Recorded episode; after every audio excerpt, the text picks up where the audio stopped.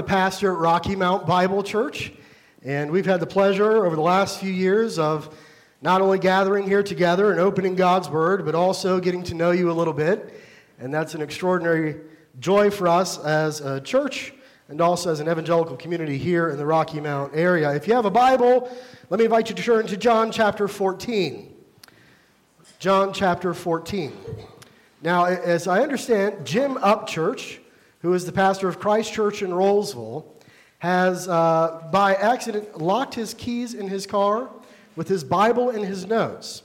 So Justin has given me permission to preach until 8 o'clock tonight. If I understand right, we should be able to make it through the first seven verses of John 14. Kidding. My congregation knows that's not much of a stretch, but John 14. Let me read it first. Starting in verse 1. Let not your heart be troubled. Believe in God, believe also in me. In my Father's house are many rooms. If it were not so, would I have told you that I go to prepare a place for you? And if I go and prepare a place for you, I will come again and will take you to myself, that where I am, you may be also. And you know the way to where I am going. Thomas said to him, Lord, we do not know where you're going. How can we know the way? Jesus said to him, I am the way, the truth, and the life.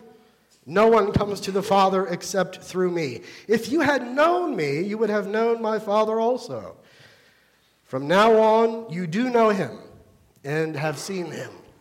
Father, we thank you for your word. I pray that you would help us not only to understand it, but also to apply its lessons and its commendations to our hearts.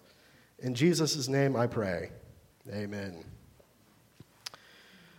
Well, uh, it was a tough week for fans of the Tar Heels.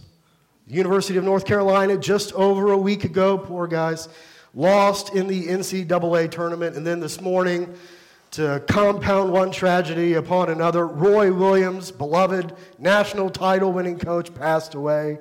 Tragic, tragic accident.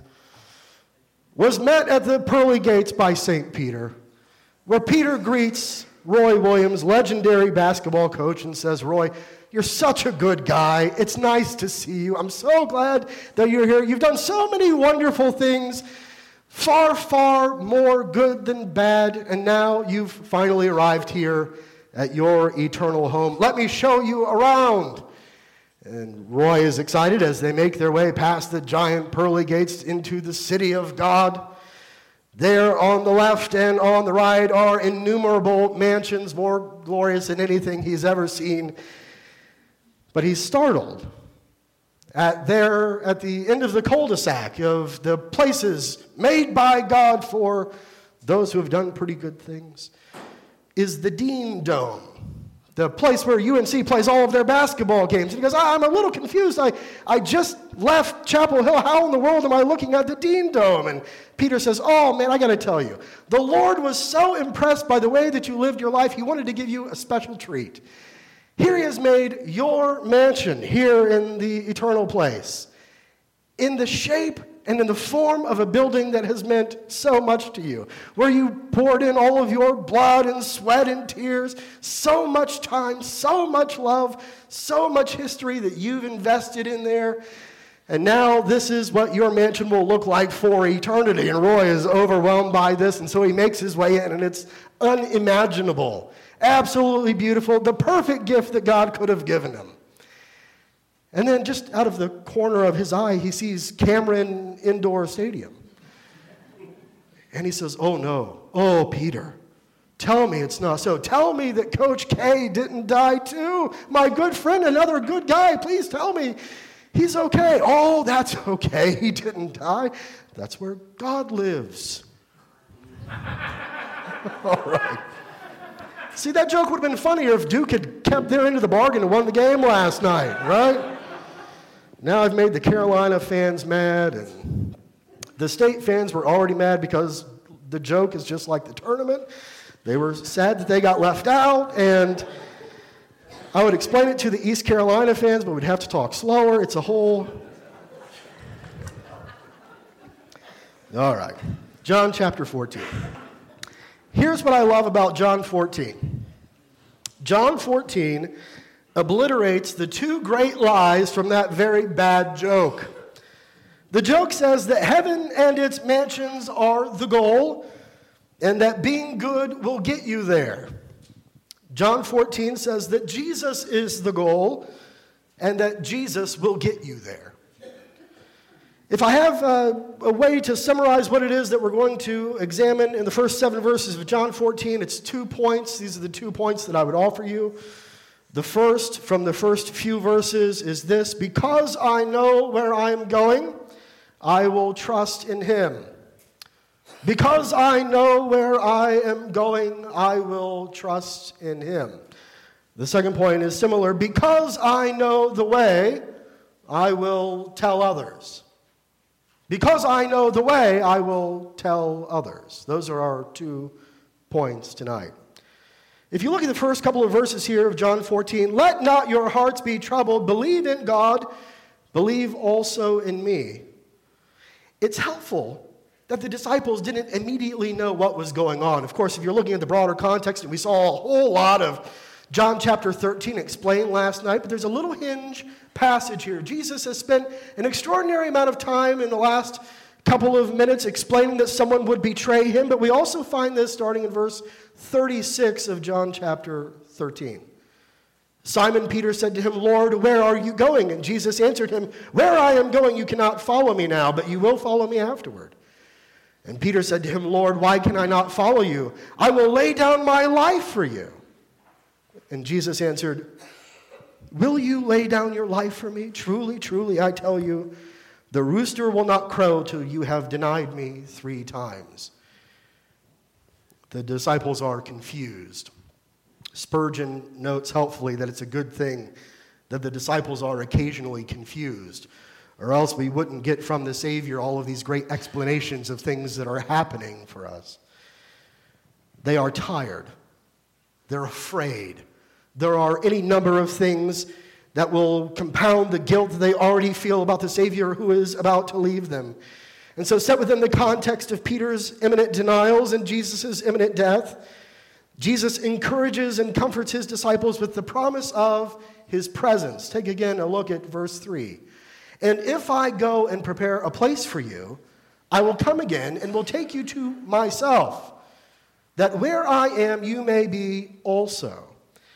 If you're one of those heathens who writes in your Bibles, uh, this would be a great place to write in your Bible. I don't know that there is a more precious promise in the entirety of the New Testament canon than what we find in the phrase, I will come again and take you to myself.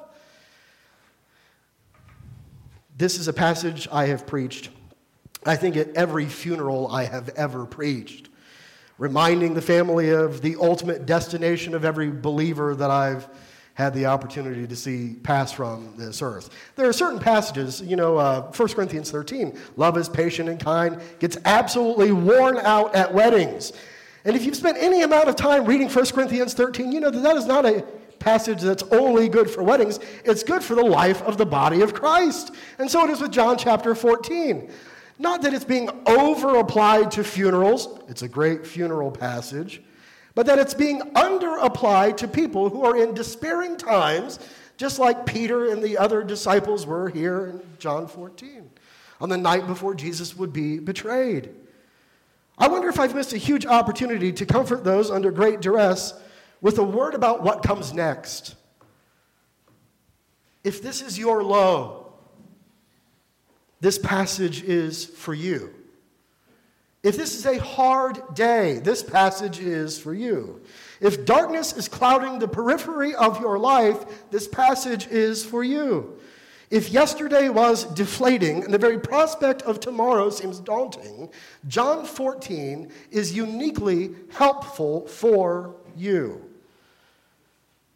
Because I am going to Him, I can train my heart and Treat my wounded soul with the gift of trust. Because I know where I am going, I will trust in him.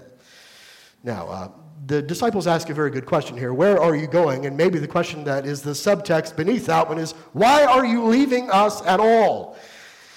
Do they really understand the work that Jesus is about to do at Calvary here, just hours away? Do they understand that he will rise again in three days and then he will spend some time teaching them before he ascends? Do they understand all that's about to play out? Well, no, maybe they understand parts of that. Jesus will bring them along. He's a careful teacher, he cares about them.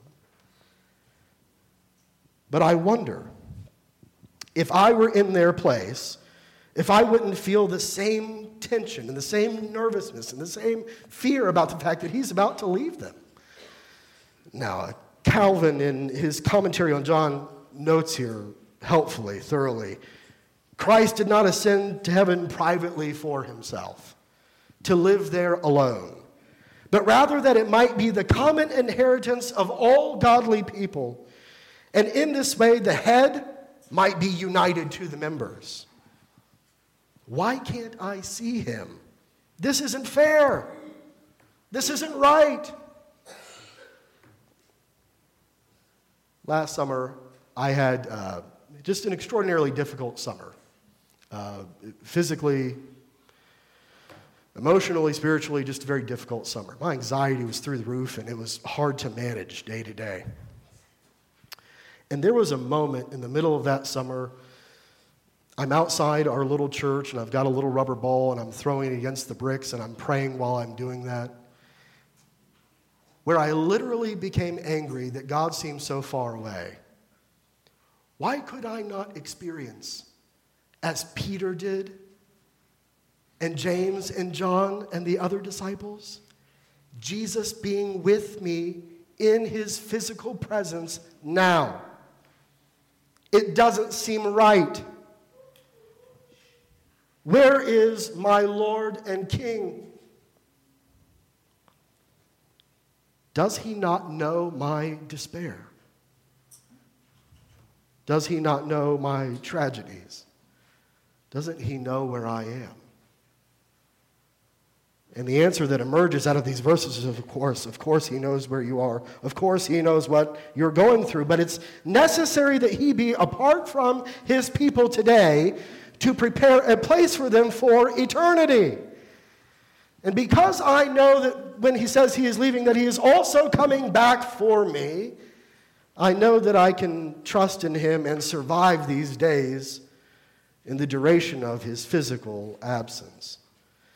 Now, the, maybe the most important point to be made in all of this here at the very beginning is this to clarify, in case maybe it's been confusing so far. Jesus isn't only the way, Jesus is the destination.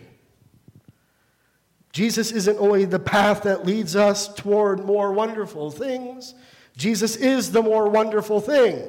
Jesus is the goal. He's the end. He's the telos. He's the final figure in the history of every believer. Jesus is not only the way to the house of the Father, Jesus is the Father's house. Just for a moment, turn back to John chapter 2. I want you to see this.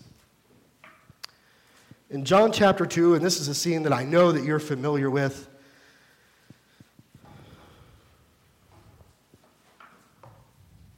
Starting in verse 13, I want you to see what Jesus says here about the Father's house and his relationship to the Father's house. Now, the Passover at the Jews, John chapter 2, verse 13, the Passover of the Jews was at hand, and Jesus went up to Jerusalem. And in the temple, he found those who were selling oxen and sheep and pigeons, and the money changers sitting there. And making a whip of cords, he drove them all out of the temple with the sheep and the oxen. And he poured the coins out of the money changers and overturned their tables. And he told those who sold the pigeons, Take these things away. Do not make what? My father's house a house of trade. Now, his disciples remembered that it was written, Zeal for your house will consume me. Verse 18. So the Jews said to him, What sign do you show us for doing these things? Where do you get the authority to come in here and lay waste to this place? Jesus answers in verse 19. He answered them, Destroy this temple, and in three days I will raise it up. The Jews then said, um, Sir, it, it's taken 46 years to build this temple, and you're going to finish the project in three days from scratch? And then John notes here but he was speaking about the temple of his body. When therefore he was raised from the dead, his disciples remembered that he had said this, and they believed the scripture and the word that Jesus had spoken. Now, turn back to John 14. In my Father's house, he says there, in the beginning of verse 2, are many rooms. What is Jesus talking about? Now, most interpreters have understood the reference to my Father's house as a reference to heaven and all of the dwelling places there. We're, we're never given the, the word mansion. Mansion is kind of a bad interpretation of the places or rooms within the Father's house. And the dwelling places are as the, the permanent residences of all the believers there. However, the phrase in my Father's house is used in chapter 2, we saw, to refer to the temple in Jerusalem. And then Jesus takes it a step further in verse 19 and reinterprets the temple as his own body which was destroyed in death and then rebuilt in resurrection three days later. The imagery of the fourth gospel in the phrase, in my Father's house, is ultimately a reference to Jesus' body place, body. The dwelling place is in Jesus himself. My Father's house is where he is, whether in heaven or on earth. When we long for what is in heaven, we long for Jesus. Yeah, we long for lots of things. There will be in that place peace unimaginable, and the absence of pain and death, and the camaraderie of saints. But there is nothing that compares in all of those things to being in the presence of King Jesus. So, if we're talking about Jesus as John 2 does, about where we meet God, we're talking about Him and Jesus as the Father's house. And if we're talking about where our hope lies, to sustain us in this weary world, like John 14 does, we're talking about Jesus. Jesus is the end. Jesus is not only the way to heaven, Jesus is the goal of heaven. When we long for the peace that passes the understanding of this age, we pray for the presence of Christ. When we yearn for the halls of heaven, its painlessness and its glory, we're really praying for the presence of Christ. And when we plead that our hopes might be fulfilled, what we're really saying is, in Christ alone, my hope is found. Christ is the end, Christ is the goal. The presence of our God and King is the highest gift that heaven affords. And every mature believer knows that he reigns above as the gift giver, all of the other gifts of being on the other side of eternity. Uh, when I was a kid, uh, my dad went to Desert Shield and Desert Storm, lifelong Air Force guy. And for the better part of a year and a half, uh, it was just me and my mom. And like a child remembers things, I remember my mom doing all of those things that Pop normally did. Mom mowed the yard, and mom put in all of the storm windows, and mom helped me with my math homework. And, and there are all sorts of incredible memories that pop into my mind from that time when Pop was gone at war. And I remember vividly the day that he got back. Uh, early 90s, he'd been gone so long. C 130 Hercules landed there on the tarmac. And my mom could not contain herself.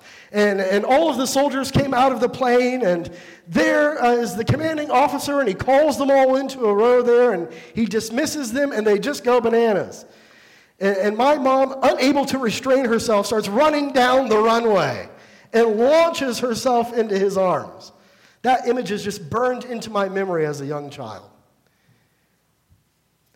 Now, now when she took off, when she started running, she was not running to him because she needed him to mow the lawn. She was not running to him because she was so enthusiastic that he was going to take down storm windows. She was not running to him because she was tired of helping me with my math homework. She was running to him because she wanted him. She wanted to be with him. She wanted to be held by him. All of that other stuff, wonderful, fine. But ultimately meaningless in the presence of the one that she loved. And so it is for the believer. We want him. And because of the promise of verse 3, where I am, you may be also, I can survive today. Because I know where I'm going, I will trust him. Now, secondly, because I know the way, I will tell others. Excuse me. Take a look again at verse 2. Uh, we're going to make a couple of notes here about what it is that we are heading toward and how we get there. John says clearly here, quoting the Savior, In my Father's house are many rooms. There are many rooms. In this statement, we learn something about the wideness, I think, of the mercy of God. There are many, many rooms, many rooms. That there are many rooms, and these are the two words here that you need to keep in mind as we move over the next few minutes. That there are many rooms speaks to God's capability to shelter his people and also his willingness to shelter his people. His capability and his willingness to shelter his people. Capability and willingness, those are the key words. In the ancient Near Eastern world, the eldest male functioned as the patriarch. He's the leader of the family. The ancient Near Eastern world was patriarchal, it was also patrilocal. His children, and sometimes their children, would live in the house of the father, his estate, his compound. Not more usually than two or three rooms. The Hebrew term here for the father's house is the bayit av, the house of the Father, the Bayit av. It was the physical center of the patriarch's affection and care for his people, his family. And when a young man would be betrothed to his wife, they would get married and they would be invited back to the father's house, to the compound, to the estate, the Bayit av, the father's place where he cared for his family. Then the young couple would live under his protection and his provision as the young husband learned to care for his wife and future children, and also as he prepared one day to become the patriarch, to serve as the father who ruled the house and provided and cared and protected the people who lived under his roof. And even as more sons were married off and more grandchildren were born and more houses were added to the family compound, the entire estate was still referred to as the Bayit av, the father's house. Now, the av is profoundly important in another context, and we say that to say this.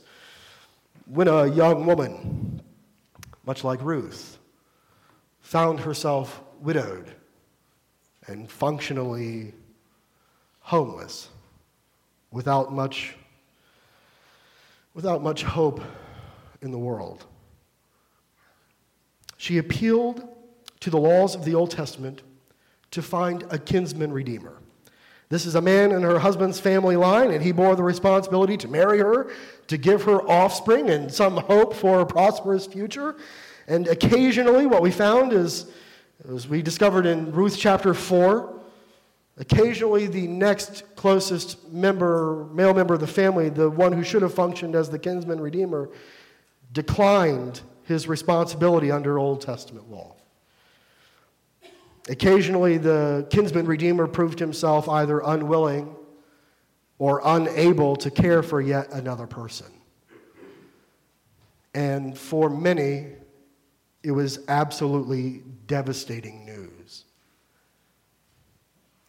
But here, here in John 14, Jesus proves that he is both willing and capable to care for his people, to draw them into the bayit of the Father's house. Hebrews tells us that Jesus is the kinsman redeemer who draws the poor, having nothing to offer of their own merits, into the riches of God's presence. Many of you, I think, want to know. You look at a passage like this one, and maybe some of you have been believers for years, but maybe others have been a believer a very short amount of time, or maybe even some of you in this room are still contemplating at this moment what it means to repent of your sin and kneel in fealty to King Jesus. And what it means in part is this for those who would repent and turn to Him, there is a room in His Father's house for you not only a select few, not only those who prove themselves most worthy, but all of those covered in the blood of the Savior, can come in. There are many rooms in the Father's house. Does he know what I've done?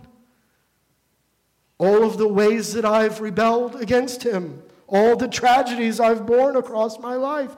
Doesn't he know my sin and my guilt? Of course he does. And he reckons with all of it at the cross, such that there is room for you. In my Father's house is room for all those who would live in faith toward Christ. But of course, we ask the question, and you should ask the question but how could God, who is holy, make room for me, a sinner, in his righteous estate? How could he let someone as miserable as I am into the bayit av, into the Father's house? Well, we find here that for as expansive as the Father's house is, starting in verse 4, there is an important note to be made. And you know the way to where I am going, Jesus says. And Thomas says, Lord, I don't know where you're going. How in the world could I possibly know the way? And Jesus said to him, I am the way and the truth and the life. No one comes to the Father except through me. Jesus is the way to Jesus. In John chapter 10, Jesus describes himself as the shepherd of the sheep.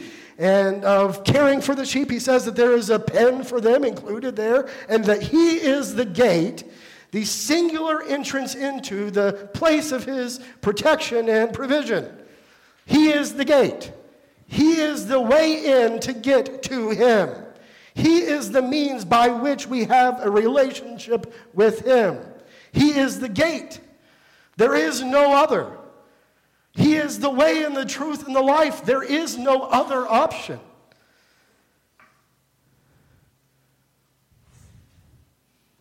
The gate of John 10 is Jesus, who by his death and resurrection, a shepherd who lays down his life for his sheep, opens the kingdom of God to his people my sin forgiven, God's wrath assuaged. My death is died, and my punishment is reckoned at the cross of Jesus Christ.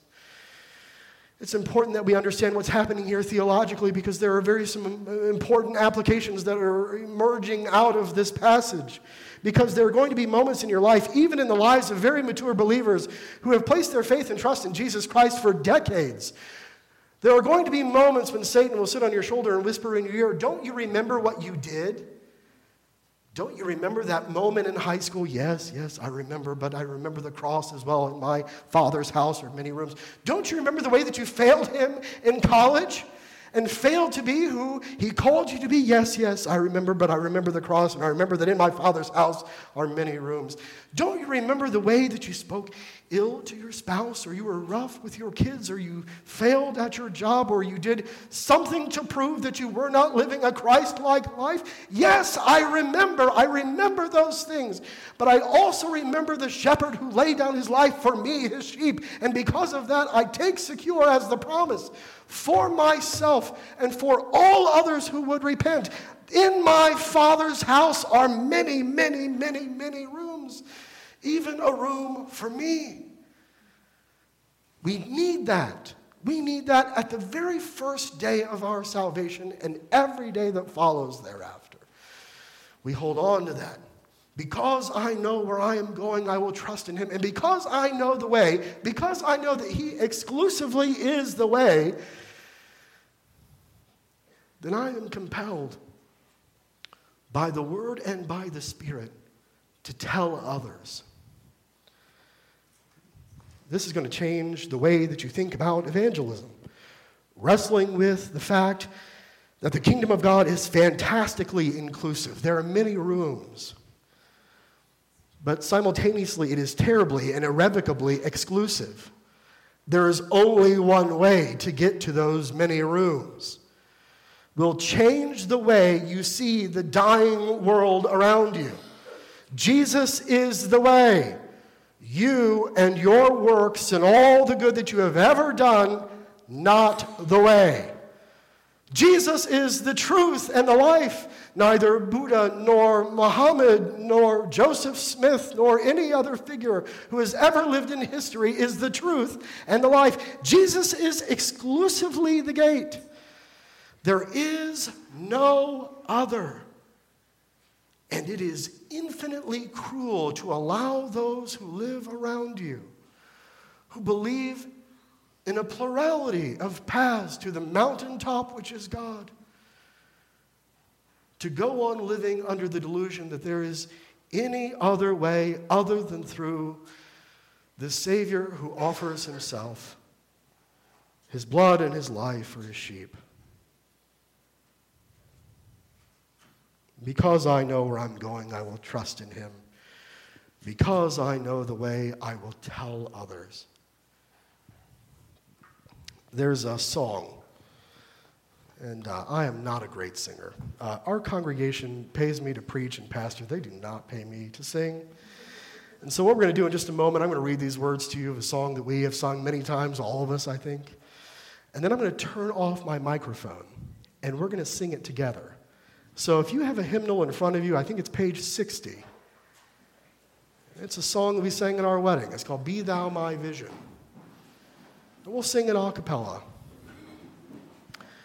We're going to sing the first and the third stanza, and here's why. It draws back into focus the ultimate goal of us looking toward what happens on the other side of eternity. The first stanza you're familiar with, I'm sure. Be thou my vision, O Lord of my heart. Not be all else to me save that thou art. Be thou my best thought in the day and at night, both waking and sleeping, thy presence, my light. It's the third stanza that I love and the one that we need to remember as we consider the promise of John chapter 14 where I am going, you may be also. I will bring you with me. Riches I heed not, nor man's empty praise. Be thou mine inheritance now and always. Not mansions, not gold, not glory, not fame, not you you, you alone, I regard as the highest of all mine inheritances. Thou and thou only, first in my heart. High King of heaven, my treasure, thou art. Let's stand and sing those two stanzas together.